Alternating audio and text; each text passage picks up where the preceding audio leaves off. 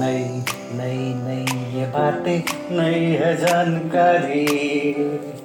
आ गई अब हमारी सीनियर्स की बारी। नई नई नई ये बातें, नई है जानकारी। आ गई अब हमारी सीनियर्स की बारी। इनके अनुभव से अपनी बदली दुनिया सारी। इनके अनुभव से अपनी बदली दुनिया सारी। टाटा टाटी नाना नानी करते बातें प्यारी। सुन लो तुम, समझ लो तुम। हाँ सुन लो तुम, समझ लो तुम। सुन लो तुम, समझ लो तुम। बात ये हमारी। खुश रखोगे, इनको तो होगी खुशी तुम्हारी। नई बातें हैं, ये देखो नई जानकारी। आ गई अब हमारी सीनियर सिपारी किससे कहानियाँ, सेहत और विज्ञान की बातें? रेडियो कार्यक्रम अनुभव। सीनियर्स की बात सीनियर्स के साथ। विज्ञान प्रसार। विज्ञान और प्रौद्योगिकी विभाग भारत सरकार एवं अलगप्पा विश्वविद्यालय कराईकुड़ू तमिलनाडु के संयुक्त तत्वावधान में प्रस्तुत करता है। वरिष्ठ नागरिकों के लिए ऑडियो श्रृंखला अनुभव, जिसकी रूपरेखा बनाई है डॉक्टर आर श्रीधर ने। इस श्रृंखला में ये कार्यक्रम आप सुन रहे हैं। अपना रेडियो 96.9 एफएम सामुदायिक रेडियो पर। ये कार्यक्रम हमारे mentor professor doctor Sangeeta Pranvendra के मार्गदर्शन में प्रस्तुत किया गया है। हमारा आज का विषय है, भूविज्ञान क्या है? क्या है पृथ्वी में छिपे रोचक रहस्य और अन्य जानकारियाँ? विशेषज्ञ हैं पद्मश्री जियोफिजिस्ट डॉक्टर हर्ष गुप्ता, साक्षात्कारकर्ता कविता शर्मा, निर्माता Apna radio 96.9 FM. Apna radio 96.9 FM में आप सभी का स्वागत है। मैं हूँ कविता शर्मा। आप सुन रहे हैं कार्यक्रम अनुभव। दोस्तों धरती का इतिहास कई हज़ार साल पुराना है। जानकारी के मुताबिक चार दशमलव छह बिलियन सालों से लेकर आज तक धरती पर कई महत्वपूर्ण घटनाएँ घटी हैं, जिनके सबूत आज भी हमारे भूगर्भ वैज्ञानिकों को आश्चर्यचकित करते हैं। ऐसे ही एक जियोफिजिस्ट और पद्मश्री से सम्मानित डॉक्टर हर्ष गुप्ता आज हमारे साथ कार्यक्रम में हिस्सा ले रहे हैं जिनसे आज हम हमारी पृथ्वी के बारे में और रोचक जानकारियाँ लेंगे। डॉक्टर हर्ष गुप्ता ने धनबाद के इंडियन स्कूल ऑफ़ माइंस से बी ऑनर्स किया और उसके बाद वहीं से उन्होंने मास्टर्स की डिग्री भी ली है। इसके बाद उन्होंने आईआईटी रुड़की से पीएचडी की और टोक्यो से सिस्मोलॉजी में एडवांस स्टडी की। डॉक्टर गुप्ता वर्तमान में परमाणु ऊर्जा नियामक बोर्ड के सदस्य और जियोलॉजिकल सोसाइटी ऑफ़ इंडिया के अध्यक्ष हैं। इससे पहले वो राष्ट्रीय आपदा प्रबंधन प्राधिकरण के सदस्य, महासागर विकास विभाग, राष्ट्रीय भू भौतिकीय अनुसंधान संस्थान, हैदराबाद के निदेशक, कोचीन विज्ञान और प्रौद्योगिकी विश्वविद्यालय के कुलपति और अमेरिका के डलास में टेक्सास विश्वविद्यालय में प्रोफेसर रह चुके हैं। कृत्रिम जल भंडार पर उनके काम के लिए उन्हें अंतर्राष्ट्रीय स्तर पर सम्मानित किया जा चुका है। प्रोफेसर गुप्ता ने वैश्विक भूकंप जोखिम कार्यक्रम की संचालन समिति की अध्यक्षता की। 2004 के विनाशकारी सुमात्रा भूकंप के बाद उन्होंने भारतीय सुनामी पूर्व चेतावनी प्रणाली की स्थापना का नेतृत्व किया। वो Indian national science academy the world academy of sciences और अमेरिकन जियोफिजिकल यूनियन के फेलो हैं। प्रोफेसर गुप्ता आईयूजीजी और ए के अध्यक्ष रहे हैं और एशियाई भूकंपीय आयोग के संस्थापक अध्यक्ष हैं।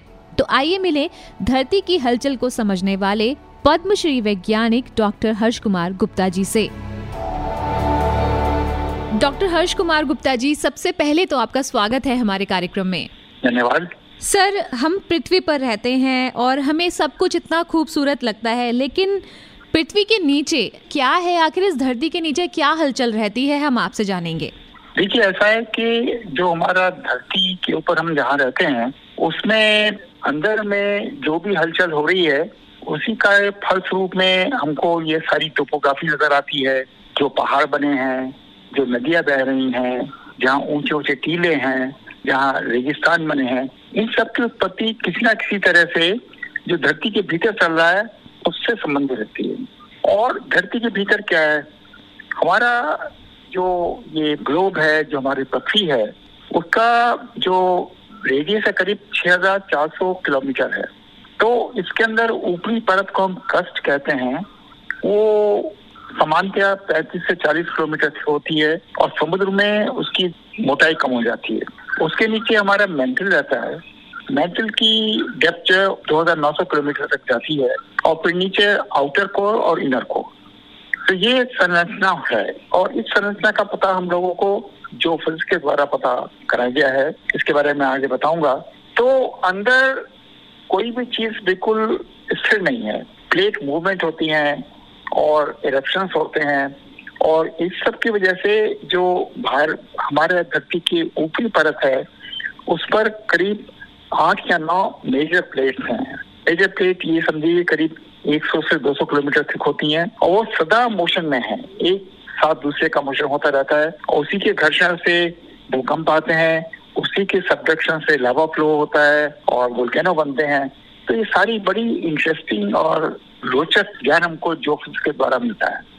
सर, वाकई एक रोचक विषय है क्योंकि जिस जगह हम रहते हैं, उसके नीचे भी बहुत कुछ ऐसा है जिसको जानने की जिज्ञासा जो है, वो कभी ना कभी हम सबके मन में ज़रूर आती है। लेकिन ये जो जिज्ञासा है सर, ये आपके अंदर कैसे उत्पन्न हुई? आपने कैसे सोचा कि आपको पृथ्वी से बातें करनी है?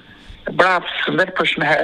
ऐसा है कि मेरे बड़े भाई साहब, उन्होंने Indian institute of technology Kharagpur से मैकेनिकल इंजीनियरिंग करी थी। और उसके बाद वो oil and natural gas commission उन्होंने ज्वाइन किया था। तो जब मेरा समय आया और मैं इंजीनियरिंग कॉलेज ज्वाइन करने की सोच रहा था तो उस वक्त वो जो थे, वो जो फिजिक्स से बहुत प्रभावित थे। मैं 1950s की बात कर रहा हूँ। उस समय जो फिजिक्स के बारे में लोगों को बहुत पता नहीं था और उन्होंने ओएनजीसी ज्वाइन करने के बाद उनको इसका आभास हुआ कि ये कितनी आवश्यक चीज़ है। तो उन्होंने मेरे को कहा कि, हर्ष, तुम जो जो फिजिक्स लो। ये बड़ा उत्तम विषय है। तो मैंने स्कूल ऑफ़ माइंस की जो एंट्रेंस एग्जामिनेशन था, उसकी परीक्षा दी। उसमें अपनी पहली चॉइस जो फिजिक्स रखी और मेरा चयन हो गया। तो इस प्रकार मेरी जो फिजिक्स पढ़ने की शुरुआत हुई और पढ़ने के बाद डिग्री लेने के बाद मेरा जो पहला पोजिशनिंग हुई, पहली मेरे को जो नौकरी मिली, वो मिली सेंट्रल साइस्मोलॉजिकल ऑब्जर्वेटरी शिलोंग में। ये उन्नीस की बात है। और वहाँ जाकर तो वो इतना सुंदर जगह थी और भूकंप वेधशाला थी। बस मैं उसमें खो गया और उसमें अभी तक तन्ना हूँ। सर आपने जियोफिजिस्ट की बात की है बार बार और सरल भाषा में हम आपसे जानेंगे कि जियोफिजिस्ट क्या होता है और हमारी धरती को समझकर ये किस तरह की जानकारियाँ जो हैं वो आम जनता तक पहुंचाते हैं। देखिए जियो फिजिक्स जियो मीन्स अर्थ और फिजिक्स विज्ञान। तो धरती का विज्ञान, धरती का फिजिक्स जो है वो जो फिजिक्स होती है। और इसमें होता यह है कि हम ऊपर से जियोलॉजी में सतह पर ही सब कुछ देखते हैं। नीचे के बारे में बहुत अनुमान नहीं लगा पाते, लेकिन जो फिजिक्स में हम जो है, दो चीज़ों का इस्तेमाल करते हैं। एक तो तरंगों का वेव्स का। और ये वेव जो है, वो भूकंप की वेव्स हो या इलेक्ट्रॉनिक वेव्स हो, जो कि बहुत डीप तक अर्थ के सेंटर तक जाती हैं। और ये जब बाहर आती है तो उसके बारे में कुछ ना कुछ सूचना लेकर आती हैं जिसको हम जो डिसाइफर करते हैं। तरंगे क्या लहरें वेव्स जैसे कि साइस्मिक वेव्स यानी भूकंप प्रेरित वेव्स होती हैं। ये भूकंप प्रेरित वेव्स हैं, वो धरती के बीच तरफ़ होकर आती हैं और जब हम उनको रिकॉर्ड करते हैं तो उसके बारे में हमको कुछ ना कुछ बताती हैं। इसी प्रकार कृत्रिम वेव भी हम जनरेट कर सकते हैं एक्सप्लोजन वगैरह से। और उसके द्वारा हमको ज्ञान प्राप्त होता है। इसके अतिरिक्त इलेक्ट्रोमैग्नेटिक वेव्स होती हैं तो ये तो वही तरंगे इसके साथ साथ फील्ड्स होती हैं, जिसमें कि जो दो मुख्य फ़ील्ड हैं, एक तो है ग्रेविटी फ़ील्ड मतलब जो ग्रेविटी का आकर्षण होता है। क्यों एक से पेड़ से नीचे गिरा ग्रेविटी की वजह से जो न्यूटन ने सारा काम किया। तो ग्रेविटी फ़ील्ड द्वारा हमको बहुत ज्ञान मिलता है, और दूसरा होता है मैग्नेटिक फ़ील्ड मैग्नेटिक फ़ील्ड जैसा आप जानती हैं कि पूरा धरती जो है एक बड़ा चुंबक है उसका नॉर्थ पोल है साउथ पोल है। तो इन फ़ील्ड के द्वारा और इन वेस्ट के द्वारा हम धरती की संरचना और समय के साथ उस संरचना में क्या अंतर हो रहा है उसका पता लगाते हैं। सर आपसे जानना चाहूँगी आपके अनुभव से कि जिस ग्रह पर हम रहते हैं वैसे तो बहुत सारे ग्रह हैं जिनके बारे में हम लोग जानना चाहते हैं लेकिन जिस पर हम रहते हैं उस पर स्टडी करना कितना रोमांचक रहा है? देखिए इस पर स्टडी करना रोमांच की अतिरिक्त बहुत आवश्यक भी है। रोमांचक तो इसलिए भी रहा है कि जगह जगह तरह तरह की धरती है तरह तरह की वनस्थली है। आप ग्रैंड कैनियन पर खड़े हो जाएँ, अमेरिका में, देखें कि एक नदी में कोलोरेडो रिवर ने इतना गहरी खाई, तीन किलोमीटर गहरी खाई खोदी मतलब बड़ा भव्य है। या आप नियाग्रा फॉल चले जाएँ, या भारत में आप लद्दाख चले जाएँ, ऊपर जाएँ, मैं सब जगह गया हुआ हूँ, या अंटार्कटिका चले जाएँ जहाँ पर आपको बर्फ़ बर्फ़, इसके अलावा कुछ दिखाई नहीं पड़ता। तो बड़ी ही सुंदर तथ्य है हमारी और बड़ी दर्शनीय है। और इसका अध्यापन करना इसलिए बड़ा आवश्यक है कि हमें अपने ह्यूमैनिटी इस प्लेनेट पर रहे। इसके लिए बड़ा आवश्यक है कि हम जाने कि प्लेनेट काम कैसे करता है जो हो रहा है क्यों हो रहा है, उसको हम किस तरह से परिवर्तित कर सकते तो ये सब बातें मिला के ये आज के दिन में बहुत ही आवश्यक है कि हम जाने कि हमारा प्लेनेट अर्थ जो हमारी धरती है, वो कैसे काम कर रही है। आपने टोक्यो के इंटरनेशनल इंस्टीट्यूट ऑफ़ सिस्मोलॉजी और अर्थक्विक इंजीनियरिंग से सिस्मोलॉजी में एडवांस स्टडी की। आपने कोचिन विज्ञान और प्रौद्योगिकी विश्वविद्यालय के कुलपति भी रहे और महासागर विकास विभाग सरकार में सचिव के रूप में भी आपने काम किया। अगर पृथ्वी और उसमें होने वाले परिवर्तनों की हम बात करें या उसमें स्टडी की हम बात करें तो इसको जानने में अब तक जो हम लोग हैं, हम भारतवासी कहाँ तक पहुँचे हैं हमारे वैज्ञानिक? देखिए, इसमें हमारी कई बहुत मेजर उपलब्धियाँ हो चुकी हैं। और इसमें से मैं बहुत बड़ी उपलब्धियों में एक तो मानता हूँ कि हमने Indian ocean tsunami warning system setup कर दिया। मतलब कहीं पे भी भूकंप से सुनामी आएगी, पूरे हिंद महासागर में, उसका जिम्मा भारत के पास है। और भारत ने इस विषय में 2004 में जो सुनामी आई थी, इसके बाद बहुत अधिक काम किया। और ये एक सिस्टम सेटअप करा है जहाँ पर कि हम एडवांस वार्निंग देते हैं कि आपके तट पे सुनामी आने वाली है, आप तैयार रहें। और ये सारा टोटली हमारी अपने प्रयत्नों से ही स्थापित हुआ है। उसमें विदेश का कहीं का कुछ भी काम नहीं है टोटली भारतीय है। तो वो मेरे को लगता है एक हमारी बहुत बड़ी देन है पूरी दुनिया को। इसके अतिरिक्त हम लोगों ने और भी बहुत सारे काम करे हैं। जैसे कि आपको ज्ञात होगा कि लेट नाइन्टीज में पिछले सदी में जब कोई भीषण तूफ़ान आता था तो दस दस बारह बारह हज़ार लोगों की जान चली जाती थी। अब आप देख रही हैं कि आजकल जो तूफ़ान आते हैं, उनका ठीक से जानकारी मिलती है और जो लोग दो चार लोगों की डेथ होती है वो भी इस वजह से कि जो उनको सूचना दी गई थी, उसका उन्होंने अनुपालन नहीं करा। तो ये एक बहुत बड़ी हमारी उपलब्धि है भारत के लिए। डॉक्टर साहब, अभी आपने सुनामी और तूफानों की बात कही। सर, मैं आपसे जानना चाहूँगी कि कोई भी वजह जब हलचल होती है धरती में, जिसकी वजह से सुनामी या कहीं पर अर्थक्विक जैसी घटनाएँ होती हैं तो ऐसे में आप लोग जो डाटा है उसे समझकर कितने समय पहले वार्निंग दे देते हैं, जिससे कि जान माल का नुकसान नहीं होता और कैसे पता चलता है कि किस क्षेत्र में अब इतना जो बड़ा हादसा है, वो होने वाला है? ये बड़ा अच्छा प्रश्न आपने पूछा है। ऐसा जहाँ तक कि भूकंप का सवाल है।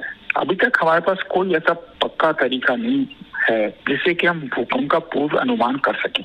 इसके बारे में काफ़ी रिसर्च चल रही है और कुछ सक्सेस भी मिली है। लेकिन ये रूटीन रूप से हमें अवेलेबल नहीं है। लेकिन जहाँ तक कि सुनामी का सवाल है तो 90 परसेंट सुनामी जो है वो भूकंप प्रेरित होती है।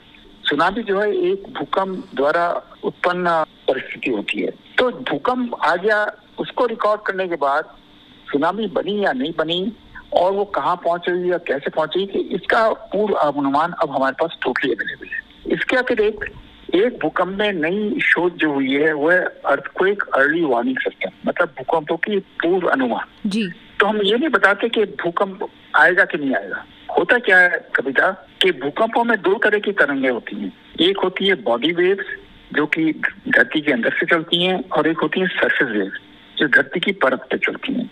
सारा नुकसान जो है वो धरती की परत पे चलने वाली सरफेस वेव से होता है। तो होता है क्या है कि जो वेलोसिटी है, जो गति है सरफेस वेव्स की, वो बॉडी वेव से करीब आधी होती है। तो सपोज़ भूकंप जो है आपसे 200 किलोमीटर दूर आया। तो बॉडी वेव जो है सात किलोमीटर की स्पीड से चल रही है। तो वो करीब तेरह चौदह सेकंड में हमारे पास उसका ज्ञान आ जाएगा। जबकि जो सरफेस वेव है, वो उससे आधी गति पे चल रही है तो वो तीस सेकंड बाद हमारे पास पहुंचेगी। तो ये जो समय हमारे पास पहुँचा पंद्रह सेकंड का, इसके अंदर हम जो है, ऐसा सिस्टम कई देशों में विकसित हो गया है कि वो सारी चीज़ें रोक देते हैं। जैसे टोक्यो में सारी जो बुलेट ट्रेन से और जाएँगी लिफ्ट काम करना बंद कर देंगी, और इसका अनुमान अब हम लगा पाते हैं। देखिए 2011 में 11 मार्च को एक नौ मैग्नीट्यूड का भूकंप आया था जापान में। और उसमें करीब बीस हज़ार लोगों की मृत्यु हुई थी। टोक्यो में एक आदमी की भी मृत्यु नहीं हुई, क्योंकि सारा एडवांस वार्निंग चली गई थी। इसके विपरीत 2010 में एक बहुत छोटा सा भूकंप आया था और उसमें इसका सिर्फ़ मैग्नीट्यूड सात था और उसके अंदर करीब तीन लाख लोग मारे गए थे। सो ये इतना अंतर है हमारे सारे मतलब अगर आप पूरे विश्व में देखें तो कई जगह जो है, वो काफ़ी उन्नति हो गई है। जैसे जापान है, कैलिफ़ोर्निया है, ताइवान है, और हमें उन्हीं का अनुसरण करना है और वही स्थिति भारत में भी लानी है। भारत जो है दिन दिन करके सर अब अग्रसर है। आगे अपनी जो तकनीक है, उनको बढ़ाने में और हमारे पास ऐसे ऐसे वैज्ञानिक हैं जो कि बहुत ज़्यादा तादाद में काम कर रहे हैं। इस और सफलता भी हमें मिल रही है। लेकिन सर, मेरा एक और सवाल है। वो सवाल ग्लेशियर को लेकर है कि हम सभी जानते हैं कि ग्लेशियर पिघल रहे हैं और पृथ्वी के पिंड एक दूसरे से दूर जा रहे हैं। इन परिवर्तनों को प्रभावित करने वाले कारक कौन से हो सकते हैं और इन परिवर्तनों के क्या क्या परिणाम हो सकते हैं? और सर, उत्तराखंड ही सबसे ज़्यादा जो है इस चीज़, इस त्रासदी का शिकार होता है। इसके पीछे क्या लॉजिक है? आपने बहुत सारे प्रश्न पूछ लिए एक एक करके जवाब देता हूँ। देखिए, एक चीज़ है मास एक्सटेंशन जो कि इस धरती पर हमको मालूम है कि पाँच बार मास एक्सटेंशन हो चुका है। धरती की जो आयु है करीब 550 मिलियन ईयर्स तो पहला मास एक्सटेंशन जो हुआ था वो 440 मिलियन ईयर्स एगो हुआ। दूसरा मास एक्सटेंशन तीन सौ पैंसठ मिलियन ईयर्स एगो तीसरा 250 मिलियन ईयर्स एगो चौथा 210 मिलियन ईयर्स एगो और जो अंतिम मास एक्सटेंशन हुआ वो करीब पैंसठ मिलियन ईयर्स एगो हुआ था। लेकिन इन सब का जो कारण था, वो अगर वोल्केनिक करप्शन रहा है ज़्यादातर कि होता क्या है कि जब बहुत तगड़ा वोल्केनिक करप्शन होता है तो इतना धुआँ निकलता है इतना कि सूरज बिल्कुल छिप जाता है। और पृथ्वी पे हर चीज़ को चलने के लिए सूर्य की ऊर्जा की आवश्यकता होती है। तो अगर आप ऐसा मान के चलें कि पाँच साल तक सूरज निकलेगा ही नहीं हम्म। तो जो भी चीज़ धरती पे है मतलब पेड़ पौधे आदमी कोई बचेगा नहीं। तो जब लास्ट लास्ट एक्सटेंशन हुआ था पैंसठ मिलियन ईयर्स को उसका मोस्ट प्रोबेबल कारण जो था, वो एक वोल्केनिक करप्शन था। जी तो जो जितने हमारे पहले मास एक्सटेंशन हुए हैं, वो कोई ना कोई जियोलॉजिकल आपदा की वजह से हुए हैं। लेकिन अभी जो हमको एक भय है, वो ये कि एंथ्रोपोजेनिक मतलब मनुष्य द्वारा की गई हरकतों से ही इसके ऊपर कॉन्ट्रीब्यूशन हो रहा है। जैसे कि अब ये सब मान रहे हैं कि एक दशमलव पाँच सेंटीग्रेड से अधिक अगर टेम्परेचर बढ़ता है तो काफ़ी परेशानी हो जाएगी। और आपने ये नोट करा हुआ कि आजकल अनावृष्टि और अतिवृष्टि मतलब साल भर में बारिश तो उतने ही सेंटीमीटर होगी। लेकिन फ्रीक्वेंसी जो यू नो लार्ज इवेंट है ना, मास बारिश होगी, बहुत तेज बारिश होगी थोड़े समय के लिए, वो एक्सट्रीम इवेंट्स बढ़ते चले जा रहे हैं। और इस कदर आइस पिघल रहा है आर्टिक के अंदर लोग ऑलरेडी जहाँ पर की पहले किसी ने सोचा भी नहीं था। आर्टिक में बहुत बड़ी ऑयल फ़ील्ड है कि उसको एक्सप्लॉइट कर पाएँगे। अब वहाँ से वो सारा पिघल पिघल के बर्फ़ की चीज़ें निकल रही हैं। अभी एंटार्क्टिका में लास्ट ईयर एक का ये समझिए क्या उत्तर प्रदेश जितने साइज़ का चमक टूटा है आइस का, और वो फ्लो करा। तो ये सारी चीज़ें जो थी ये ऐसा लग रहा है और मतलब इंटरनेशनल जो उसके ऊपर विचार है IPCC internet commission on climate change उन सब का यही आधार है कि हम जो हमारी जो एंथ्रोपोजेनिक एक्टिविटीज़ हैं, उसकी वजह से हम जो है इस अपनी पत्ती की, इस ग्लोब की दुर्दशा कर रहे हैं। जी। तो सर, कितनी गंभीरता से देखना चाहिए इन सभी घटनाओं को? क्योंकि ग्लेशियर जो हैं, वो भी अपना रास्ता बदल रहे हैं। उत्तराखंड में बहुत सारे जो ग्लेशियर हैं अपनी पहले ही पोजीशन को चेंज कर चुके हैं। ज्वालामुखी फूट रहे हैं पचास सालों के बाद। तो कितना सर गंभीर मुद्दा है और क्योंकि लोगों की ही कमी बार बार आप बता रहे हैं हम लोगों की वजह से तो किस तरह से सर इस पर फिर फोकस किया जाना चाहिए? कितनी जागरूकता होनी चाहिए लोगों में? नहीं, इसके बारे में मतलब जागरूकता तो हर एक आदमी इसके बारे में जागरूक होना चाहिए। और इसके बारे में कई चीज़ें हमको करनी बड़ी आवश्यक है। अब ये जैसे इतना एमिशन हो रहा है कार्बन डाइऑक्साइड का, इन सब का, उसका रोकना बहुत ज़रूरी है। और आप ये मान के चलो कि अगर 10 सेंटीमीटर या एक मीटर पानी का स्तर बढ़ जाता है समुद्र में। तो कई सारे देश डूब जाएँगे, कई सारे टापू डूब जाएँगे। हमारे यहाँ लक्षद्वीप है, अंडमान निकोबार है, उनमें बड़ी मुश्किल होगी। मॉरिशस का आधा मॉरिशस डूब जाएगा। तो ये सब चीज़ें जो है, ये बहुत ही और ये ग्रेजुअली हो रही हैं। और जहाँ अपने प्रश्न का, हमारे उत्तराखंड का, उत्तराखंड में ऐसा है कि फाइनल एक्शन होता है वो सडन होता है। लेकिन उसका प्रेशर बहुत दिनों से चलता रहता है। तो पहले से वो वहाँ से मेल्ट हो रहा था और जो उसकी जड़ थी वो कमज़ोर होती चली जा रही थी। फाइनली वो ग्लेशियर जो था टूटा और मूव करा उसके सारी त्रासदी हुई। सर क्या ऐसी घटनाएँ अचानक होती हैं या फिर कई सालों का एक प्रोसेस होता है जिसके बाद सडनली फिर ये सब चीज़ें होती हैं? हाँ आपने बिल्कुल ठीक कहा कि प्रोसेस इज़ लॉन्ग घटना तो तुरंत हो जाएगी। कहते हैं ना point of no return turning point पहुँचाने के लिए समय लगता है। जब वो वहाँ पे स्थिति पहुँच जाती है फिर आप उसको रोक नहीं सकते। तो मतलब सर अगर ये ग्लेशियर पिघलेंगे त्रासदी होगी इसके लिए अभी तक हमारे पास कोई ऐसा तंत्र नहीं है जो पहले से बता दे कि ऐसी त्रासदी इतने सालों बाद या इस समय बाद होगी? उसके मॉडल्स बने हुए हैं और उसके ऊपर काम हो रहा है लेकिन उसमें हमको पूर्ण सक्सेस अभी तक नहीं मिली है। जी। डॉक्टर हर्ष गुप्ता जी, क्योंकि अभी इस कार्यक्रम की समय अवधि जो है, वो पूरी होने को है, लेकिन हम अगले कार्यक्रम में भी आपके साथ अपनी इस चर्चा को ज़रूर आगे बढ़ाएँगे। लेकिन फ़िलहाल आज इस कार्यक्रम की समाप्ति यहीं पर। जाने से पहले, सर, मैं आपको धन्यवाद देना चाहूँगी कि आप हमारे इस कार्यक्रम में हमारे साथ जुड़े। इतनी अच्छी जानकारी आपने दी। बहुत बहुत धन्यवाद, doctor Harsh Kumar Gupta ji. Thank you very much thanks बहुत बहुत धन्यवाद तो दोस्तों, आज अनुभव की इस कड़ी में इतना ही, लेकिन हमारी चर्चा अगले कार्यक्रम में फिर से जारी रहेगी। तब तक के लिए आप सुनते रहिए अपना रेडियो 96.9 एफएम। कविता शर्मा को दीजिए अनुमति। नमस्कार। अभी आप विज्ञान प्रसार, विज्ञान और प्रौद्योगिकी विभाग भारत सरकार एवं अलगप्पा विश्वविद्यालय, कराईकुड़ू, तमिलनाडु के संयुक्त तत्वावधान में प्रस्तुत की गई वरिष्ठ नागरिकों के लिए ऑडियो श्रृंखला अनुभव सुन रहे थे। जिसकी रूपरेखा बनाई है, डॉक्टर आर श्रीधर ने। इस श्रृंखला में ये कार्यक्रम आपने सुना, अपना रेडियो 96.9 एफएम सामुदायिक रेडियो पर। यह कार्यक्रम हमारे mentor professor doctor Sangeeta Pranvendra के मार्गदर्शन में प्रस्तुत किया गया।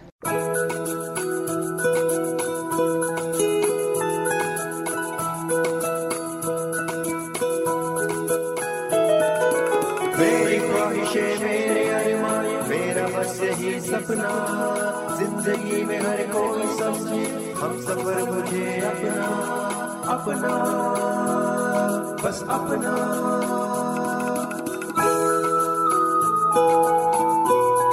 अपना रेडियो 96.9 एफएम।